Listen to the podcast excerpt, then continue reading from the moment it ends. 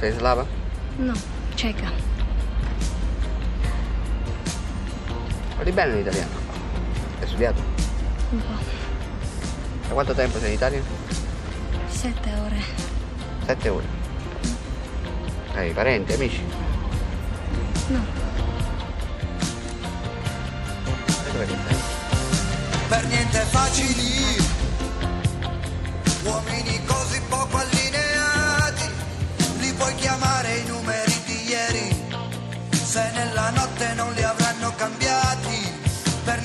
facili, uomini sempre poco allineati, li puoi pensare nelle strade di ieri, se non saranno rientrati, sarà possibile sì incontrarli in aereo.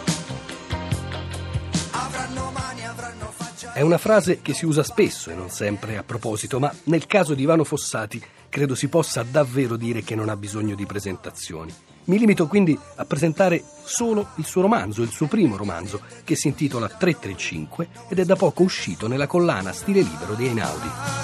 Sarà la musica che gira intorno, quella che non ha futuro. Sarà la musica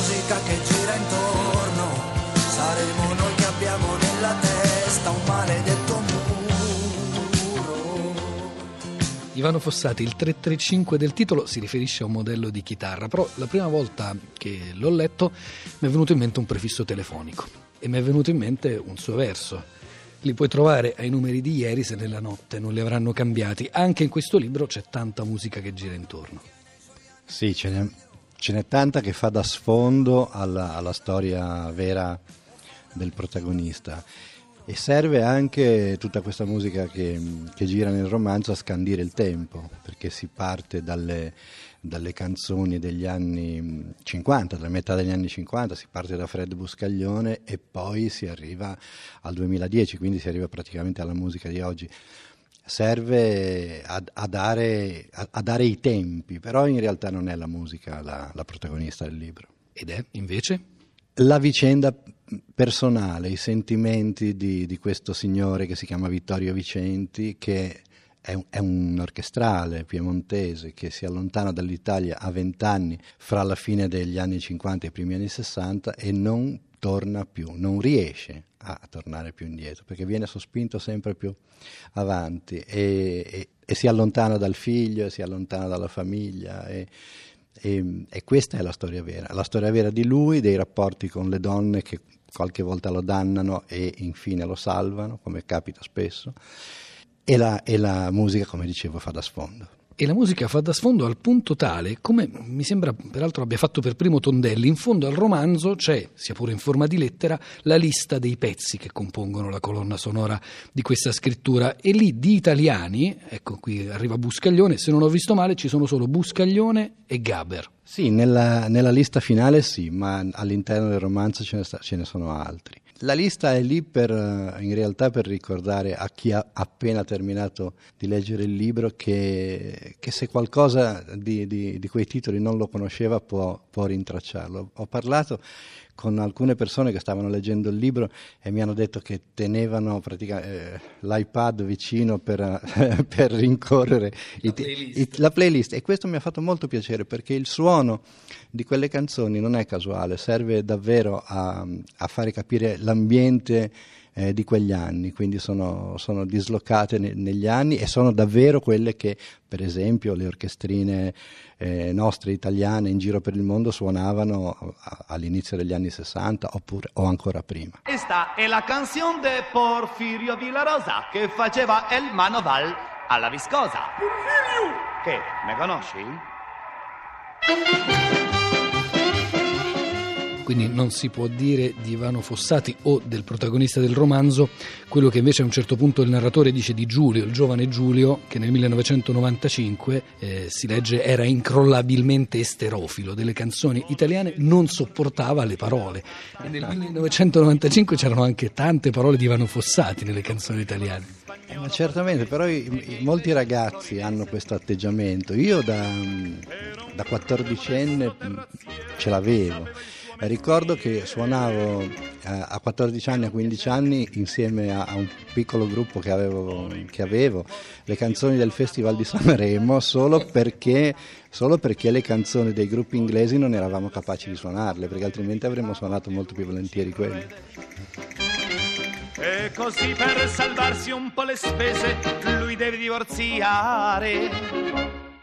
A proposito di letteratura, in realtà l'esordio letterario di Fossati avviene tanti anni fa, nel 1991. Il Giullare, un racconto lungo pubblicato quella collana storica che erano i mille lire di stampa alternativa di, di Baraghini. Sono andato a riguardare delle interviste di quell'epoca. A quell'epoca lei, Fossati, citava Pessoa, citava Tabucchi e diceva che scriveva ancora a mano. Ho una macchina da scrivere elettrica, ma tanto non la uso mai. Oggi, vent'anni dopo? Eh, no, oggi, oggi no, anche perché il, il, romanzo 335 è di 400 pagine, quindi avrei impiegato, avrei impiegato troppo tempo. Di quel piccolo racconto di stampa alternativa mi ero completamente dimenticato e adesso all'uscita del, del libro me lo hanno ricordato tutti, i giornalisti sono mi, hanno subito ricordato questa cosa e io davvero sono rimasto sorpreso perché nella mia memoria era eh, archiviato, non, veramente non ricordavo più. E quindi eh, quando mi sono sentito dire però c'è un precedente, io immediatamente ho detto no, non c'è nessun precedente. Negato l'evidenza. Avevano, no, aveva, avevano ragione loro.